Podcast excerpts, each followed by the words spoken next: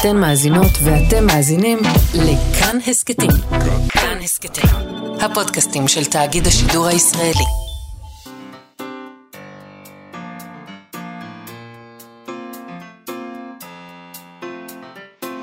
מה שכרוך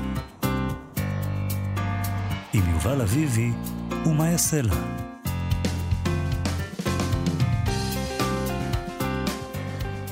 שלום, צהריים טובים, אנחנו מה שכרוך, מגזין הספרות היומי בכאן תרבות, מאיה סלע ויובל אביבי ב-104.9 ו-105.3 FM. אפשר למצוא אותנו גם ביישומון של כאן ובאתר של כאן, וכמובן גם ביישומוני ההסכתים השונים. איתנו באולפן המפיקה שלנו תמר בנימין, על הביצוע הטכני חן עוז, שלום לכן, שלום מאיה. שלום יובל, אנחנו נדבר היום על מישל וולבק והספר החדש שלו, לחסל, שיצא עכשיו בהוצאת בבל.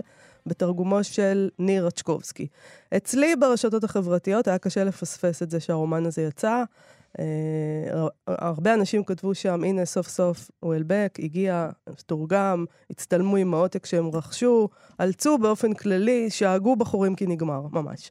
Uh, זה דבר די נדיר שאנשים מחכים לספר של סופר, אבל וולבק הוא כזה סופר, בין היחידים אני חושבת, סופר שאוהבים וגם שונאים, והוא מספק uh, סיבות טובות גם לזה וגם לאהבה וגם לשנאה.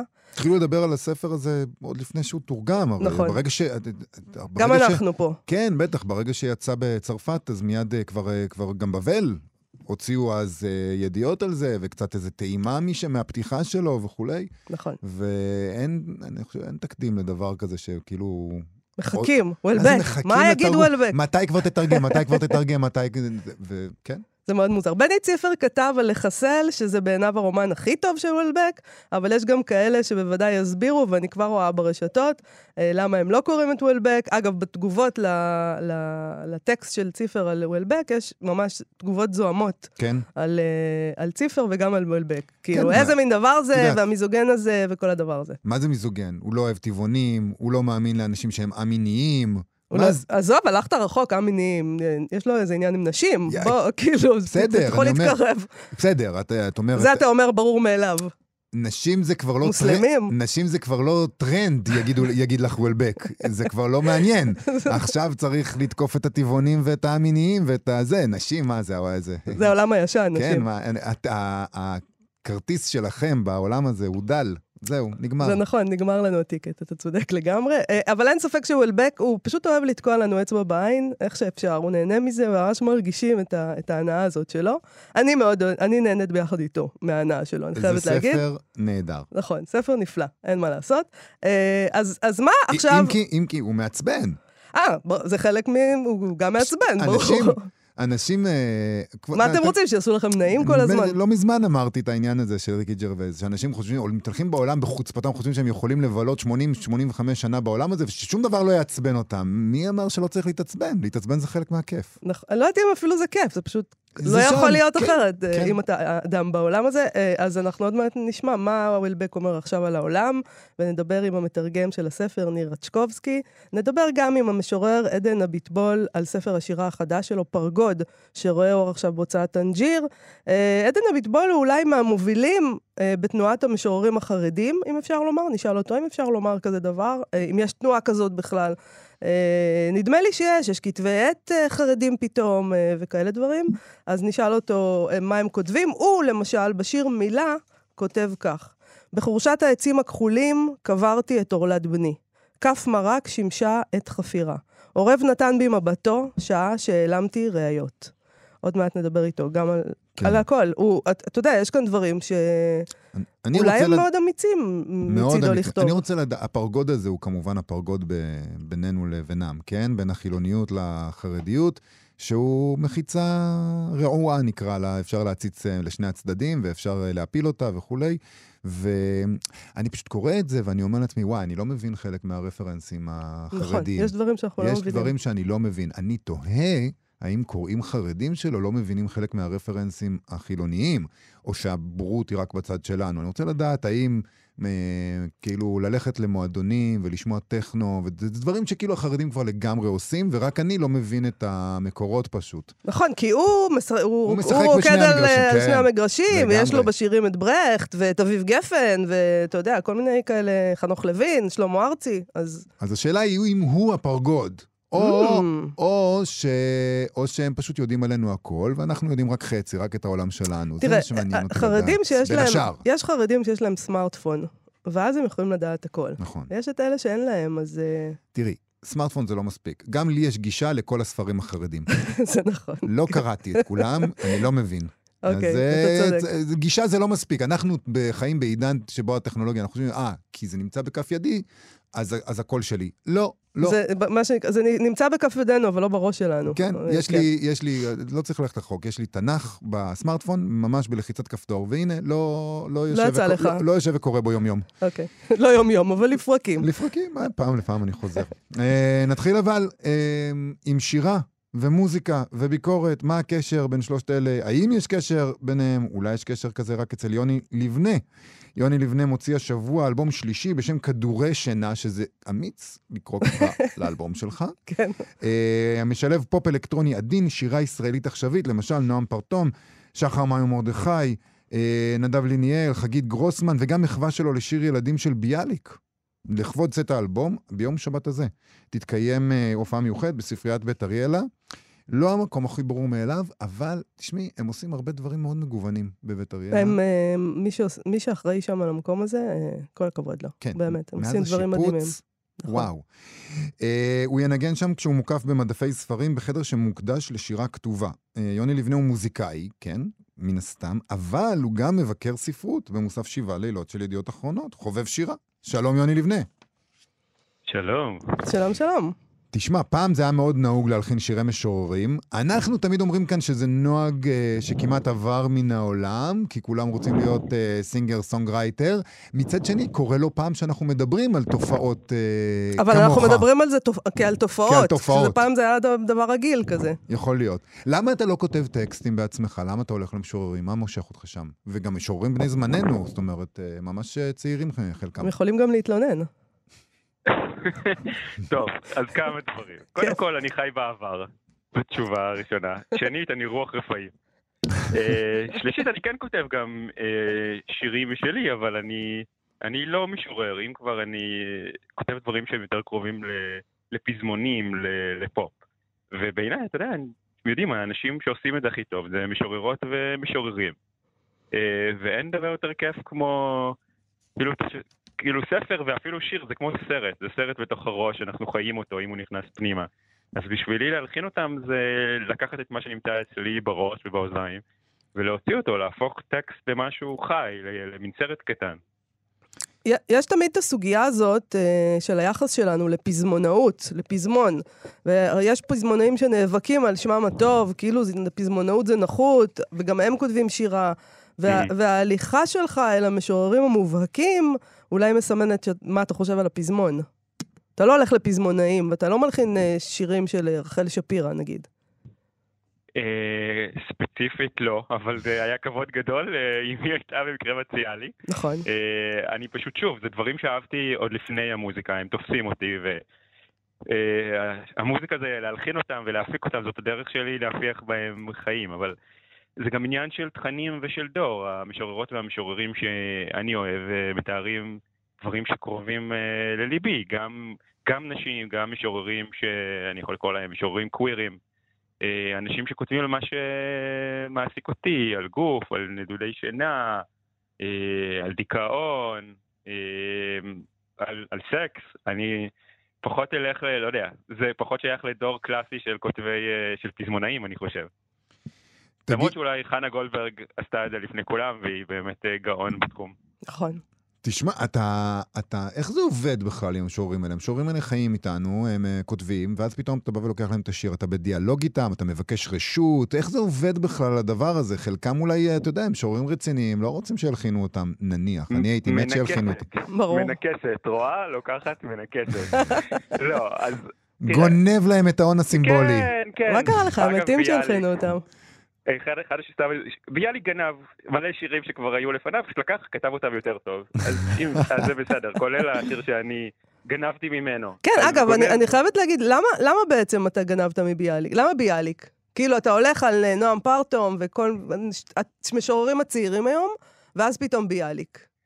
זה גם, אני פשוט עושה את מה שכיף לי בגדול, וחוץ מזה, כאילו אני שילוב בין בן אדם מאוד שמרני, שבאמת חי בעבר, ספרות זה דבר ישן, שירה זה דבר ישן, להלחין שירה, הכל old school, הכל רטרואי, הכל לא שייך לזמן הזה. אז מדי פעם אני רוצה את שורה של ביאליק, ומצד שני אני רוצה גם להביא את ביאליק אליי ולזמן הזה. אז לקחתי את השיר ילדים שלו, את uh, מתחיל ברוץ בן סוסי. שיר, uh, הייתי אומר, מאוד סטרייטי ברוחו, של ילד שמשחק בקאובוי. ואני רציתי להפוך את הילד הזה לילדה, ורציתי לתת לה, במקום שהוא ירכב על הסוס, במקום שהוא ישלוט בסוס, אז רציתי לדמיין את הילד הזה שולח לחופשי את הסוס, נותן לו לחיות בעולם, ולאט לאט להפוך את הילד הזה לילדה. אגב, מישל וולבק והבינאריים. אמ, תגיד, המשוררים שהם לא ביאליק, הם שמעו... אה, לא עניתי, נכון. בסדר, לא נורא. חמקת. בשביל זה אני פה. אה, אתה... הם שמעו את השירים לפני... אה, איך, עובד, איך עובד התהליך הזה, והאם שמעו את השירים לפני ששחררת אותם, ומה היה, האם מישהו לא מרוצה? האם מישהו אמר לך לא כשביקשת ממנו את השיר? אה, לא, לא, לא כשידוע לי, למרות שעכשיו זה מזמין שערוריות, מי יודע. קורה לכולם. שערוריות זה דבר כן. ממש ממש חיובי. זה טוב למכירות.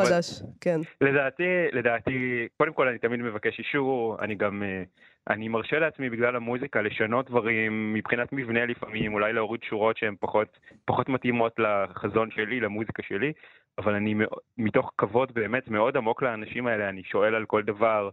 אה, נגיד שחר אה, מריו מרדכי, שהלחנתי שיר שלו שהוא קורא לו אה, התפשטה במיטתי, אני שיניתי את השם מסיבות, מסיבות מוזיקליות ופופיות לפרא במראה. אז שאלתי אותו אם, אם הוא, הוא מסכים, והתגובה שלו הייתה בסגנון, זה השיר שלך עכשיו, אתה, אתה יכול לעשות איתו לגמרי מה שאתה רוצה. סחטיין. זאת הרוח הנכונה. לא כולם היו מגיבים כך. יכול להיות שלא, אבל אה, זה לא שאני סתם מלחין את זה, זה עבודה של כל דבר כזה, זה פרויקט של חצי שנה. ואני חי בתוך השיר הזה, אני, אני לוקח את הטקסט הזה ומחבר אותו אליי, אני משתמש בגוף שלי, בקול שלי, ברגשות שלי. אני חושב שהם יכולים, גם הם שמחים שהם יתאימו להתייחס ככה לשירה. ואני חושב שבתור אומנים הם יכולים להרגיש כמה אני קשור לטקסטים שלהם, כמה, כמה זה חשוב לי. טוב, אז בוא נשמע תכף את השיר הזה שדיברת עליו עכשיו, את פרא במראה, שאתה הלחנת, מילים של שחר מר ממרדכי, רק נזכיר, ביום שבת. אה, יתקיים האירוע, ההופעה, בינות לספרים של האלבום החדש שלך, כדורי שינה. אה, שירי משוררים. יוני לבנה, תודה רבה לך על השיחה תודה הזאת. תודה רבה. אגב, כל כן. הרווחים מהמופע מוקדשים לארגון מעברים למען הקהילה הטרנסית, שעושה עבודה מדהימה. נהדר. תודה, יוני. תודה רבה. תודה לכם. להתראות. נשמע פרא במראה.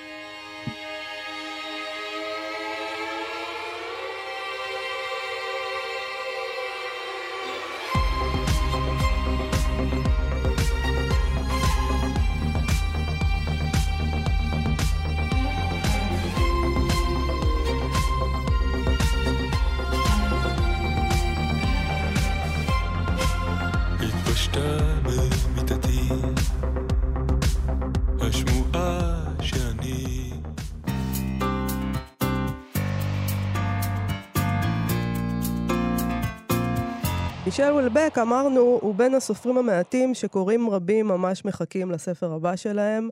אה, סופ... מהסופרים האלה שספר שהם מוציאים הוא אירוע. אנשים מחכים לשמוע מה אומר וולבק עכשיו, מה שלומו, ואולי גם מה שלומנו. אוהבים אותו, אבל גם שונאים אותו, את הצפצוף הזה שלו על כל מה שתקין פוליטית, חברתית, תרבותית.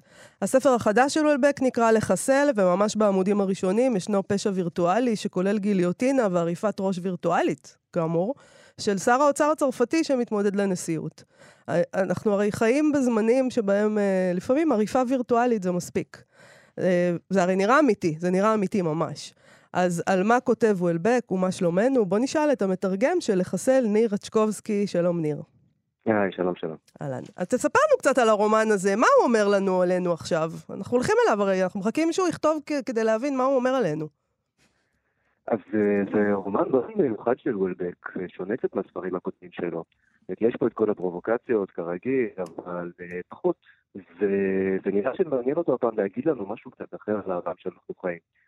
אולי משהו יותר קיומי, משהו יותר אישי. אה, ובאמת יש שם את הדברים הכלליים האלה, זה מתרחש בתקופת בחירות, כאילו ב-2027, סוף הכהונה השנייה של מקרון. כאילו יש שם על הבחירות הנשיאות בצרפת, אה, יש שם את העניין הטרוריסטי הזה שאת הזכרת, איזשהו טרור וירטואלי, אה, אבל הרוב זה ממוקד באיזשהו סיפור אישי, סיפור על אה, מישהו שהוא פקיד במשרד האוצר, אבל אבא שלו מקבל שבץ מוחי, וזה הופך להיות סיפור אישי, סיפור משפחתי, אפילו אפשר להגיד סיפור אהבה. על איך, איך הבן הזה יוצר מחדש את הקשר עם האבא, איך המשפחה מתלכדת, נפגשים שם בחג המולד, ומה קורה בזוגיות שלו, מה קורה בחיים שלו. ובעצם התהייה של וולבק היא באמת על מצבו של, ה, של האדם הצרפתי המודרני, כן, ב, בימינו, לגבי החיים שלו ומשמעותם, לא פחות. זה לא נעים לעשות את זה לוולבק, מה שאני עומד לעשות עכשיו. אבל מה שאתה אומר עכשיו דווקא כן מתחבר לכמה מן הספרים הקודמים שלו. כי לפעמים נדמה שמתחת אה, לדברים האלה שהוא עושה, שהם מאוד מאוד נחוצים, ההפשטה הזאת של כל המסכות אה, שאנחנו עוטים על עצמנו כדי להרגיש אה, בני תרבות, הוא יודע מאוד מאוד יפה להסיר אותם ולהכריח אותנו להביט במראה, אבל לא פעם אתה מרגיש שעמוק עמוק בפנים, אה, וולבק מרגיש שהאהבה זה הפתרון, ו- ושזה מה שאנחנו מחפשים, וש- ושזה יעבוד אם נמצא אותה. נכון, ובספר הזה זה מאוד חזק, זה ממש איזשהו ספר של חיפוש אחרי גאולה. וזה נכון מה שאתה אומר, שמתחת לכל הקליפות האלה של וויל, אני לא יודע אם להגיד קליפות, כי זה גם המהות שלו, כן? כל החיפוש. בסדר, בצל המהות שלו זה קליפות, אתה מוריד את כל הקליפות, כן. לא נשאר כלום. לא, לא, אני חושב שנשאר הרבה מאוד. אני חושב שנשאר הרבה מאוד. אה, שזה ספר מאוד מאוד חזק. אה, ואני כשקראתי אותו, הוא ספר שהוא לא נטול פגמים ספרותיים. אה, יש פה כל מיני קטעים שאתה אומר, רגע, למה הוא כתב אותם, כל מיני סיפורים שמתחילים ולא נגמרים, דברים כאלה. ומצד שני, איכשהו בסך הכל, זה יוצא, לדעתי, יוצא מדהים. אה, אמרו על זה שזה הרומן הכי טוב שלו, אני לא יודע, לחלק ציונים, אבל זה ספר שאני, לפני שהתחלתי לתרגם אותו, קראתי אותו בנשימה אחת, וגם את התרגום, אז לא יכולתי להוריד אותו מהיד, ממש, אה, ממש ככה. ויש משהו... לי היה משהו מהפנט בדמות הזאת. כשקראת אותו בפעם הראשונה, ידעת כבר שמתרגם אותו, או שהיית פשוט ברגע שהוא יצא בצרפתית אמרת, טוב, וולבק חדש, חייבים לקרוא? לא, לא, ידעתי שאני אתרגם. אבל אתה, אתה חושב... קיבלתי קצת לפני שהוא יצא בצרפתית. אבל וולבק, אתה חושב שיש לו, זאת אומרת, יש אצלו ברומן הזה תקווה לגאולה? יש אפשרות? יש אופציה לגאולה? אני חושב שכן, כן. אז יש את האהבה, אבל לא רק, בכלל יש שם איזשהו רגש אנושי, הרגש של ה... בן לאבא, אה, הרגש בין אה, אח לאחות, הרגש אפילו בין אותו פקיד במשרד האוצר, פקיד מאוד בכיר, שהוא היועץ של השר, ובין אותו שר, אותו שר שערפו את ראשו וירטואלית. כן. אה, יש ביניהם קשר אנושי עמוק, ואני חושב שווילבק מראה לנו את האפשרויות לקשרים כאלה על רקע הניכור שמסביב. אותו ניכור וירטואלי, כל מיני דברים בעולם שלנו, המערכת הפוליטית נהיית לגמרי צינית וחסרת אידיאולוגיה. דווקא על הרקע הזה, כן, יש איזושהי גאולה וחזרה לקשרים אנושיים הכי בסיסיים. אתה יודע, כשקראתי את הסצנה הזאת של העריפה, היא מופיעה ממש ממש בהתחלה, mm-hmm. כמובן שבאתוס הצרפתי, ברגע שאתה שם גיליוטינה, אתה חוזר אל המהפכה הצרפתית. עכשיו, אני תוהה מה אתה חושב כשוולבק שם את הדבר הזה על, על ההתחלה, האם מה שהוא מנסה להגיד לנו זה אנחנו צריכים מהפכה, זאת המהפכה החדשה, או שהוא אומר לנו, אתם יודעים, פעם היו עשו מהפכות כמו שצריך, ערפו ראשים, והיום אתם אימפוטנטים, עורפים... או שהוא אומר, פעם היה גיליוטינה, והיום אתם, עדיין יש גיליוטינה, היא פשוט ברשתות החברתיות. יכול... כן, לא, נכון. האופציה השלישית. נכון. וגם, וגם אני חושב, הוא מדבר בהמשך הספר הרבה על המהפכה הצרפתית, אה, ככה דרך כל מיני היסטוריונים והוגים, אה, ומצטייר שהוא דווקא מאוד מתנגד לה, שהוא יוצא, כמו אפילו יוצא בהרבה ספרים מהספרים האחרונים שלו, אה, הוא יוצא באיזשהו הפוך על הפוך, הוא יוצא שמרן מאוד. אה, והוא יוצא שהוא רואה במהפכה הצרפתית סוג של אסון אפילו. איזשהו משהו של, של הנאורות ש... שהביא בסופו של דבר את האנושות למצב של ריקנות, ריקנות קפיטליסטית, ריקנות צרכנית, יכול להיות שהוא צודק, אי אפשר, זה היה דבר די מהותי בהיסטוריה שלנו, של העולם המערבי. כן, זה החוזקה של גולדבק, שהוא תמיד צודק. נכון. הוא יודע לשים את האצבע בדיוק על הדברים, הוא יודע לשים את האצבע על התחושות הכי עמוקות שלנו. אז יכול להיות שמה שבעצם אנחנו מחברים את הדברים האלה זה שהמהפכה ההיא הייתה אסון, וגם המהפכה הווירטואלית שהוא מדבר עליה, שהיא, שהיא באה לידי ביטוי uh, בעמודים הראשונים של הספר, לאורך הספר, עם הטרור הווירטואלי, גם היא בעיניו אה, אסון, אבל אולי לא מהסיבות שאנחנו חושבים. אולי... זה איזשהו אסון של תחושה, ש... טוב, הוא בעצמו, אדם כבר לא צעיר, אבל אני חושב שלהרבה כבר יש את התחושה שאנחנו כבר לא בדיוק מבינים מה קורה בעולם הזה, זאת אומרת שזה עולם שאנחנו כבר הולכים בו לאיבוד. אנחנו, הרשתות החברתיות, הדברים האלה, טרור, סייבר, כל המילים האלה, אין כל כך מי שיגן עלינו מפניו. אנחנו לא יודעים, אנחנו סומכים על כל מיני מומחים, ובספר הזה הוא מראה מה המומחים האלה שווים. וזאת אני חושב תחושה מאוד חזקה של האדם העכשווי. שהוא חי בעולם מאוד מאיים, שהוא לא כל כך יודע בכלל איך להתמודד איתו. ובסוף ההצעה שלו היא באמת היא, היא, היא מעניינת במובן הזה שהיא באמת שונה משאר הספרים שלו. אה, כי הוא בעצם חוזר לתא המשפחתי הכי בסיסי. כן, זה כאילו קצת רומן צרפתי של המאה ה-19 כזה אפילו. נכון, נכון. כן, באמת, לאט. אה, ובמפגשים, ושיחות, ודיאלוגים, ודיבורים, כן. למשפחה הגרעינית אבל, כי הרי יש, בה, יש שם את התיאורי אה, זוגיות ארוכת שנים מזוויעה של כל מיני זוגות שם, שכבר מחלקים ביניהם מדפים במקרר. אה, לא זה, לא זה. לאבא, לאחות, חוזר ממש כן, לגרעין. עם האבא, עם האחות, ובסוף, כן, עם האישה. זה בסופו של דבר שם, אה, מה שנשאר, ובסופו של דבר זה, אה, זה זה, זה כן, הגבר, האישה, במערכת יחסים דווקא מסורתית. נו, של, שמרן. של, של נישואים, של, של התא הזוגי, הכי, בצורה הכי הכי מזוקקת שלו. אה, וזה בסוף מה שנשאר. אני רוצה לשאול אותך רגע על התרגום עצמו. אה, אני קורא את זה, אני כמובן לא קורא צרפתית, אבל אה, אני תוהה לגבי השפה שלו, כי השפה שלו נשמעת מאוד מאוד עדכנית, מאוד זורמת. אתה, מה היו בעצם האתגרים? נתקלת בדברים ש... אני, אני, נגיד, אתה נותן הערות, ש, הערות שוליים, ככה שמסבירות לנו, תשימו לב, השם של הרחוב הזה אה, דומה למילה הצרפתית של מאושר וכולי, אבל אני שואל, עד כמה באמת זה מורכב אצלו, הדברים האלה, ועד כמה באמת זה זורם כמו שזה נשמע, כמו שזה נקרא בעברית? זה באמת היה, האתגר בתרגום היה בדיוק זה. זה היה השפה המאוד פשוטה שלו, עד כדי אפילו לפעמים קצת פילגת. אה, אני הרגשתי שהוא עושה איזשהו, לפעמים פרודיה על מפתים של בוז. סליחה, לא שמענו אותך. פרודיה על מה? אני חושב שאפילו היה לי תחושה שהוא עושה איזושהי פרודיה על המשפטים האלה שנפתחים עמוד שלם. מאוד מבושל.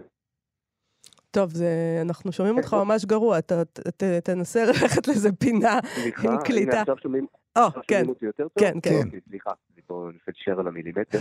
אז אני אמרתי שהשפה של וילבק היא מאוד מאוד פשוטה, באמת אפילו קצת עילגת, והמשפטים האלה שבנוסח פרוס שנמשכים על עמוד שלם לפעמים, כתובים אצלו בצורה מאוד מרושלת עם המון כזה טוב וכאילו ואולי וככה קצת כמו שמדברים, והאתגר שלי היה איך לשמור על זה בתרגום, כי זה העניין, הוא כמובן עושה את זה בכוונה, הוא לא באמת עילג, והאתגר שלי טוב, אנחנו איבדנו אותו לחלוטין. ניר? כן. אוקיי.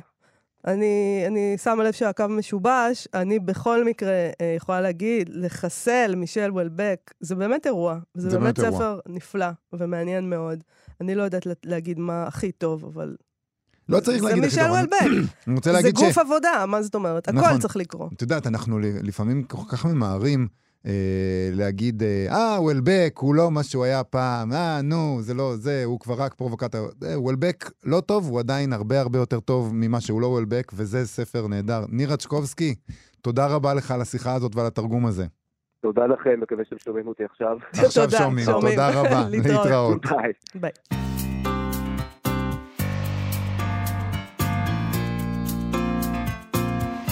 בשנים האחרונות אנחנו רואים תופעה חדשה, אה, של משוררים חרדים, כתבי עת של שירה שכותבים חרדים, כמו שהזכרנו.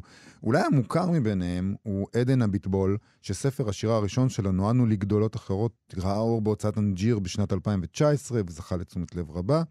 וכעת רואה הספר השני שלו, פרגוד, גם הוא בהוצאת אנג'יר, בעריכת עמיחי חסון. אנחנו נדבר איתו על מה זה אומר אולי שירה חרדית ועל עוד כמה דברים. שלום למשורר עדן הביטבול. שלום וברכה, יובל, שלום מאיה. שלום. אתה מרגיש כמונו, או שזה רק אנחנו ככה מחפשים אקזוטיקה, כן? תופעה של שירה כן, חרדית. יש תופעה? או שאנחנו עכשיו אה, עושים מעשה עיתונאי כזה נלוז? אה, בוודאי שיש תופעה. אה, במיוחד באמת בשנתיים האחרונות יש איזו התעוררות כזו. אה, אני באמת חושב שכאילו זה אה, דבר שקרה כל הזמן מתחת פני השטח, ורק בתקופה האחרונה זה כאילו קצת יוצא החוצה.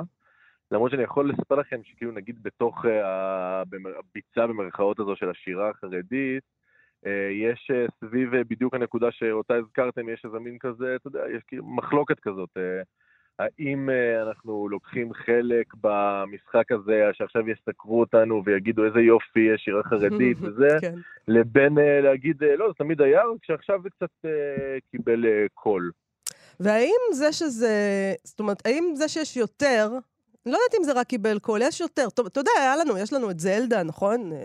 בוא כן. נגיד שנתחיל ממנה, אבל לא חייבים, אפשר קודם גם, אבל יש יותר אה, דבר כזה, יש כתבי עת, יש פתאום את הדבר הזה, ויכול להיות שזה מסמן דווקא את הפתיחות של ה... זה לא שאנחנו עכשיו נותנים לזה קול בטובנו, אלא אה, זה מסמן את ההיפתחות של העולם החרדי דווקא אה, לעולם החופשי. לגמרי. כלומר, העולם החרדי מתפתח אה, באמת... אה, אה, בכל התחומים, כלומר, צבא, אקדמיה, אה, שוק התעסוקה וזה, וכאילו השדה התרבותי קצת נשאר אה, בתחתית הרשימה, והוא כאילו עכשיו גם אה, אמ, קורה, וזה, וזה מרגש, כאילו, כי בתור, בתור מישהו שמתעסק בתרבות ו, ובאומנות ויוצר, אז חיכיתי, חיכיתי לזה. בוא נשמע שיר מתוך הספר החדש שלך, פרגוד. אוקיי. אה, אני אקריא שיר שנקרא נתוני פתיחה, ויש uh, מוטו בתחילת השיר מגמרא במסכת יומא. דאמר רבי לוי, מפני מה אין קולו של אדם נשמע ביום כדרך שנשמע בלילה, מפני גלגל חמה שמנסר ברקיע כחרה שמנסר בארזים. גבר בן שלושים לכוח פוחד מהים, שאינו גומל חסד עם מי שאינו אסיר נמלט, זומם נקמה מרשימה כמו של אדמונד דנטס. גבר בן שלושים עוד הולך עם עיניים במדרכות, עוד שומע קולות קוראים לו להזדקף, ולא שיש לו משהו נגד הורסי לילה נחבאים בצמרות, ולא שהוא מחפש מטבעות אבודים. גבר בן שלושים אבא, לו היה יכול, היה שבלול, מרגיש בימים את השמש מערערת ואין לו איך להגן על הילד ברחובות, רק בארבע אמות של בית. גבר בן שלושים, נר הלילה, פורח בחושך ובבוקר מוצא את עצמו כמו בדל סיגריה מאתמול. צף בכוס מים, מקולף, חשוף, מתעקש לא לטבוע. אמ, אני חייב לשאול אותך על הקשר בין המוטו לבין השיר, כיוון שהשיר מרגיש... אה, אני, אני לא חרדי, והייתי יכול לגמרי להזדהות איתו. כמובן, אם אנחנו מדברים באמת על המקום הזה של אה, האם, אה, האם זה נכנס לתרבות שלנו, החילונים, אם יש לנו, אה, אם יש דבר מוגדר שכזה. ומצד שני, אני הרבה פעמים מרגיש שכשאני קורא את השירים שלך, חסרים לי הכלים. אה, הכלים, אה, הכלים של, של התרבות שלנו בעצם, כדי לפענח את המסרים האלה. אתה בעצם אומר שהרפרנסים לא מוכרים לך? כלומר, לזה אתה מתכוון? כן, נגיד השיר הזה, השיר עצמו, אני אומר לעצמי, כן. אוקיי, בסדר, אני מבין, מבין, אני חושב שאני מבין, אני יכול להתחבר, אבל רגע, מה המוטו? אבל למה... עם המוטו אנחנו... רגע, כן. הסתבכתי פה, אני לא קראתי דברים כאלה. אוקיי, אמ, אז אני אתחיל דווקא מהשיר, כלומר, עוד לפני שנגיע למוטו. כלומר, השיר בעצם אה, עוסק באיזשהו... אמ, אה, באיזשהו גבר שמסתובב אה, בעולם עם איזושהי תחושה של אחריות מאוד גדולה וחוסר יכולת אה, לפעמים לממש אותה, כי הוא כבר אבא והוא כבר אה, בן 30, במונחים חרדיים 30 זה, זה אתה יודע, זה יכול להיות סבא. עוד מעט נכדים, כן. כן, וזה שיר על בן אדם שיש על, על הכתפיים שלו הרבה, והוא לא, לא תמיד מצליח לקיים את זה.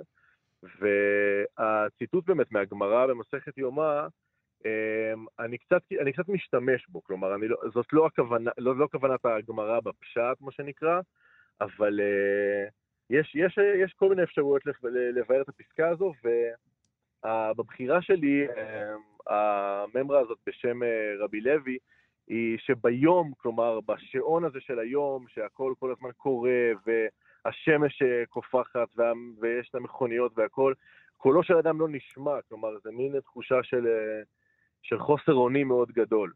אבל בלילה יש איזה רוגע כזה, בלילה יש איזה זמן שאפשר שאפשר לחשוב מה יהיה מחר. זה, זה, זה הקשר בין השיר ל, ל, למוטו. אתה יודע, אני, אני חושב על השם של, ה, של הספר, פרגוד, במובן הזה, דיברנו על זה, הזכרנו את זה בפתיחת התוכנית, שאולי באמת אתה הפרגוד הזה בין, בין, בין שתי התרבויות, ואני תוהה, אה, בספרים, בשירים שלך יש, אה, יש הרבה מאוד אזכורים לכל מיני, אה, יש רפרנסים גם מאוד חילוניים. נכון. רפרנסים של תרבות המועדונים, רפרנסים של מוזיקת רוק, רפרנסים של ספרות, ו, ואני תוהה עד כמה בעצם הבורות היא רק שלנו, עד כמה נגיד קוראים חרדים של השירים שלך מכירים את שני העולמות, ברור להם לחלוטין למה אתה משתמש בגמרא כזאת או אחרת, וגם ברור להם מה עושה שם אביב גפן. אה, זהו, אז אני חושב ש, שנגעת בנקודה, בנקודה חשובה, שאני, שהיא יותר חשובה לצד החרדי, כלומר בעיניי,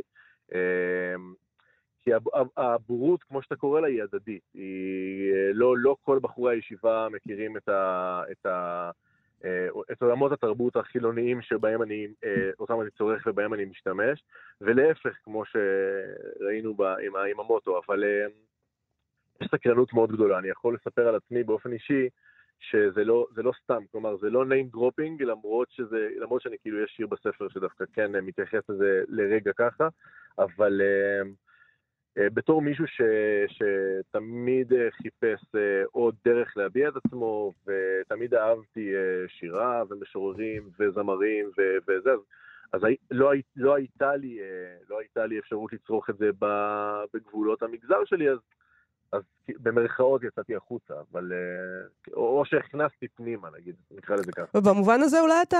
זאת אומרת, אולי יש אנשים שיתנגדו לדבר הזה שאתה עושה. אתה, אתה מסכן את החברה הזאת שהיא בכוונה סגורה מפנינו, אה, נכון. מבקשת להיות סגורה מפנינו. נכון, נכון, וזה באמת מעורר. את יודעת, עצם, עצם מעשה, מעשה כתיבת השירה, נקרא לזה ככה, אה, הוא, הוא מרים גבות, כלומר עכשיו כבר פחות, אבל בזמנו כשיצא הספר הראשון שלי, את יודעת, האנשים לא כל כך... אה, אני, אני זוכר מפגש מכונן עם, עם אה, חבר מהישיבה בשבת בבית כנסת, ואני מספר לו שאני הולך להוציא ספר אה, שירים, אז הוא מסתכל עליי ואומר לי, אתה מתכוון דיסק שירים. לו, לא, לא דיסק, ספר שירים, הוא לא כל כך, הוא לא יד, באמת לא ידע, והוא בחור חכם ואינטליגנט, והוא לא ידע שבכלל אה, שייך דבר כזה, מה זאת אומרת ספר שירה? אבל זה לא, זה לא רק זה, זה לא רק חוסר היכרות, אלא גם העובדה שבעצם אה, יש פה פתח אה, להפקרות, יש פה בוודאי ביטול זמן שאפשר היה להקדיש אותו נכון. ללימוד. נכון, וגם, נכון, אתה יודע, נכון. בשיר אבק אה, שפותח את הספר, אתה בעצם כותב שם שהגאולה היא בביבים, לא בישיבה. נכון, נכון.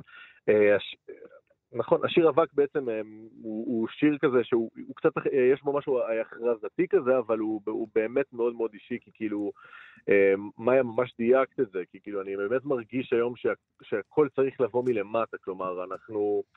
יש, אנחנו כל הזמן נתונים לאיזה מאבק כזה של גם ניסיונות להבין מה קורה, ואנחנו מתפללים, והקדוש ברוך הוא רחוק מאיתנו כל כך, וזה כאילו הרבה פעמים מתסכל נורא את האדם הדתי.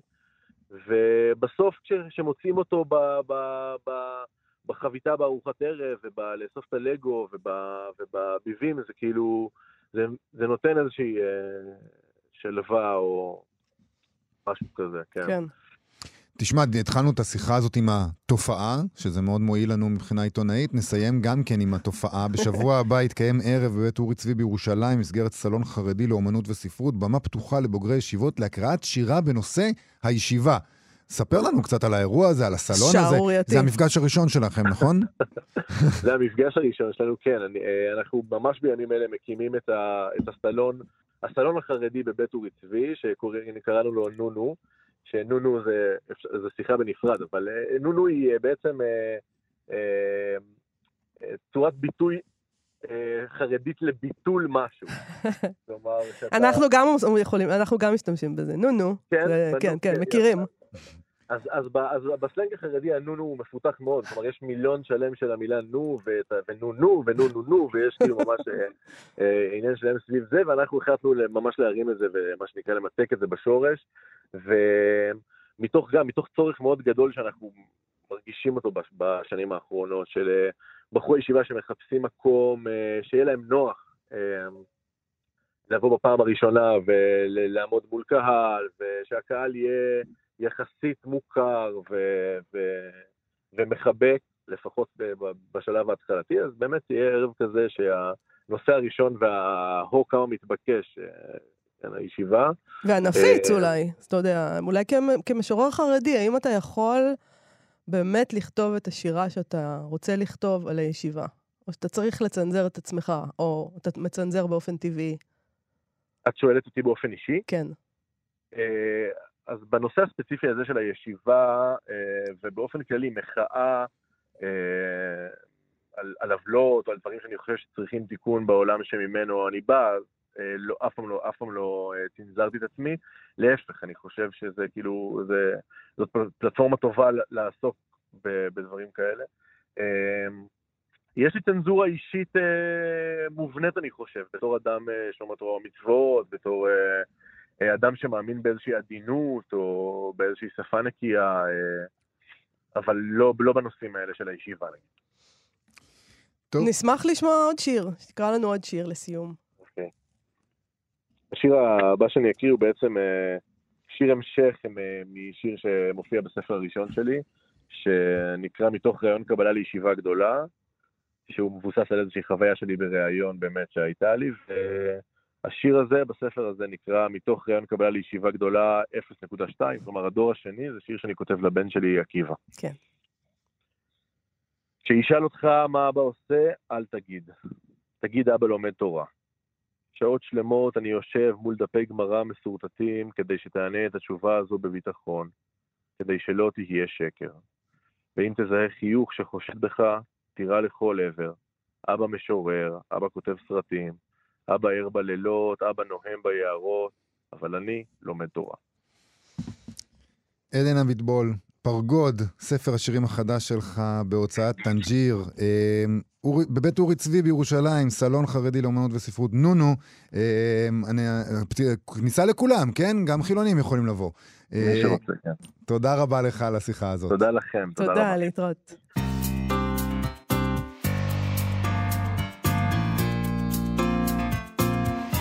הסטטוס היומי שלנו, שזה לא סטטוס, אלא תמונה. אה, מותר לנו לעשות מה שאנחנו רוצים. תמונה של המון ארגזי... תמונה שווה אלף מילים, לא? בהחלט, בהחלט. אה, גם... זה קשה להראות אותה ברדיו, אבל לא, אתה תתאר. גם אני אומר, אה, אם פייסבוק מאפשרים לשים סטטוס שהוא רק תמונה, אז תמונה יכולה להיות סטטוס. זו שאלה פילוסופית. זו שאלה פילוסופית. בכל מקרה, בתמונה הזאת רואים המון המון ארגזי ספרים ודפים מושלכים ברחוב. כמו שהתרגלנו לראות, ספריות שלמות ליורשים אה, של מישהו שהיה לו ספרייה ענפה והלך לעולמו, אני עוקבת אחרי, יש אה, קבוצה כזאת בפייסבוק, אה, ספרים ברחוב, כן. שאני עוקבת אחרי, קיימת לידי אתה רואה את זה שתמיד מתכמת לך הלב, נכון? נכון? תמיד נכון. מתכמת לך הלב, אבל לא תמיד מה שנראה, לא תמיד אלף המילים שתמונה מייצגת, הן אלף המילים הנכונות. אולי זה פייק מילים, אני לא יודע, לא יודע. בכל מקרה, אה, התמונה הזאת אה, הועלתה אה, לפייסבוק בשבוע שעבר, עם הכיתוב, ספרייתו של חוקר הלשון העברית, פרופסור אהרון דותן, זיכרונו לברכה, נזרקה לרחוב. וזהו. שוד לא. ושבר. זה נראה זוועה. וישר אתה מתקמת לך הלב. נכון. זרוק שם באמת, וה, והארגזים מתפרקים, והניירות כבר חלקם רטובים, ונראה לא טוב. התגובה הראשונית לזה היא בדיוק מה שמיהרה אחת המגיבות שם לכתוב. עם הספר הפך סופית לעם האמה והבורות. עם האמה. אני קצת אוהב את ה... אני לא אוהבת. אתה אוהב את זה? אני לא. אמה? אני לא אוהבת. אני קצת מרגיש אמה אמה. לא. אני גם אוהב את המצלול של זה. אמה אמה זה חיבור טוב. זה ממש ממש לא מוצא חן בעיניי בשום צורה. לא? מבחינת copywriting זה טוב. copywriting כן, אבל אה, קצת ירוד באיזשהו אופן אולי. בסדר, אני אדם ירוד. אה, לא. אז אה, ככה, אהרון דותן היה פרופסור לבלשנות עברית וחקר המסורה באוניברסיטת תל אביב, חתן פרס ביאליק לחוכמת ישראל ופרס ישראל לבלשנות, הוא גם קיבל, אוקיי? אדם מכובד, נכבד, חשוב. נפטר ב-27 במאי השנה, הדוקטורט שלו עסק בספר דקדוקי הטעמים לרבי אהרון בן משה בן אשר. הוא היה מזכיר מדעי בוועד הלשון העברי, ייסד את העלון אה, למד לשונך, היה אורחו הראשון, יועץ באקדמיה ללשון העברית וחבר בה. Uh, המחקר שלו עסק בבלשנות שמית ובלשון המקרא, בהם ארמית, בלשנות של ימי הביניים, uh, מסורה וטעמי המקרא. כשהוא זכה בפרס ישראל, כתבו השופטים כך בנימוקים, פרופסור אהרון דותן מאוניברסיטת תל אביב הוא מחשובי חוקרי העברית בדורנו. עבודתו המדעית של פרופסור דותן מיוחדת באיכותה, בהיקפה, בעדים שהיא מעוררת בין החוקרים והמלומדים בתחום הלשון העברית, בפרט ומדעי היהדות בכלל, ובתרומתה החשובה להבנת מורשת היהדות והתרבות העברית. ואתה אומר לעצמך, לעזאזל, עכשיו הספרייה... מה שנקרא, איך זה נגמר בסוף, כולם יודעים. כן, אז התמונה הזאת מאוד מדכאת, אבל עד מהרה מתברר שאולי המצב לא כל כך נורא. לדיון שם, מתחת לתמונה, היה, אה, הצטרף ג'ונתן האוורד, שכתב כך: זו לא ספרייתו של פרופסור דותן, זה קמצוץ ממה שנשאר ממנה. עשרות רבות של ארגזים הועברו למוסדות לימודיים ומחקריים שהיו קרובים לליבו ועל פי רצונו, לאחר מעבר יסודי של גדולי המומחים. דברים שהוצאו מהדירה בארגזים סגורים, הארגזים שראינו שם המפורקים הם היו סגורים בהתחלה, הם דברים שאין להם דורש. גם לגבי חומרים ארכיוניים, אין דינו של מכתב לדינו של חשבון חשמל בין 30 שנה, שגם אנשים, אנשים שומרים את זה בחדר עבודה שלהם, אין מה לומר. אחר כך אה, אמרו לו, מי אתה בכלל, מה אתה בכלל שתסנגר, מי אתה יודע, מה אתה יודע, והוא הסביר. אני אחד מאלה שמתמחים בתחומי המחקר של דותן, שהמשפחה הזמינה אותו לעיין בספרייה ושלבקשתה קישרתי בינה לבין כל מוסד רלוונטי, אוניברסיטאות, מכללות, בתי מש... מדרש, בתי כנסת, כמו גם לתלמידיו הרבים של דותן שאולי התעניינו בספרים. מאות רבות, אולי אלפים, אלפים של ספרים הצליחו למצוא בית חם ואוהב בזכות זה, בניגוד לסוחרי הספרים שקונים ספרים לפי משקל. כן, מה אתם קופצים, בקיצור? גם אנחנו תמיד קופצים. אנחנו, אנחנו, ברור, אתם, אתם כללי, אנחנו. כולל אנחנו. Uh, מגיבים שלא ידעו את כל זה כמובן זעמו לנוכח התמונה, והיו להם כל מיני רעיונות. מה, מה, היה, מה, מה צריך לקרות? רעיונות שלמרבה הצער, אנחנו יודעים מסיפורים דומים בעבר, שאין להם התכנות. Uh, ובאמת, ספריות מפוארות לא מוצאות בית uh, אחרי מות בעליהן. ג'ונתן האווארד כתב על זה, מה שהונח לא נזרק, הונח ברחוב. אלו דברים שאף מוסד כבר לא מעוניין לקחת, למרות הפצרת המשפחה, הכרכים של לשוננו ולשוננו לעם, ואנציקלופדיות וכדומה. יש אלטרנטיבה חכמה יותר, כי בינתיים ההצעות שעלו כאן, הוא אומר למשל, הספרייה הלאומית או ספריות עירוניות, בעיקר מגוחכות. כן, וזה כי נכון, אף אחד לא, אנחנו תמיד אומרים, אוי, כמה נורא, וזה, אבל אף אחד לא רוצה את זה. כן, אז מה אתם רוצים? כמה- דווקא פה זה נשמע שמצאו לבית טוב. כן, זה סיפור טוב, שלו. וכמה, נגיד, אתה רואה לפעמים את האנציקלופדיה העברית ב- ברחוב, אתה אומר, כמה עותקים של זה הספרייה הלאומית יכולה לא, לקלוט? לא, אם זה כזה חשוב לך, אולי תיקח את זה אתה. כן, אני רוצה- תן לזה בית. יש אה, ויקיפדיה, זה מספיק טוב, לא? כן. אז לא, אז צריך לזכור, זה סיפור אופטימי בעיניי באמת. נכון. אה, בני אדם עשו עבודה כדי לדאוג לזה שהספרים האלה ימצאו בית, הצליחו ברוב המקרים, בסדר. יופי, שזה נגמר ככה. נכון. ועם האופטימיות הקוסמית הזאת אנחנו מסיימים להיום. תודה לתמר בנימין ולחן עוז שעשו איתנו את התוכנית. בואו לבקר בעמוד הפייסבוק שלנו וגם בעמוד הפייסבוק של כאן תרבות. מחר נשדר את המיטב של השבוע החולף. להתראות. להתראות.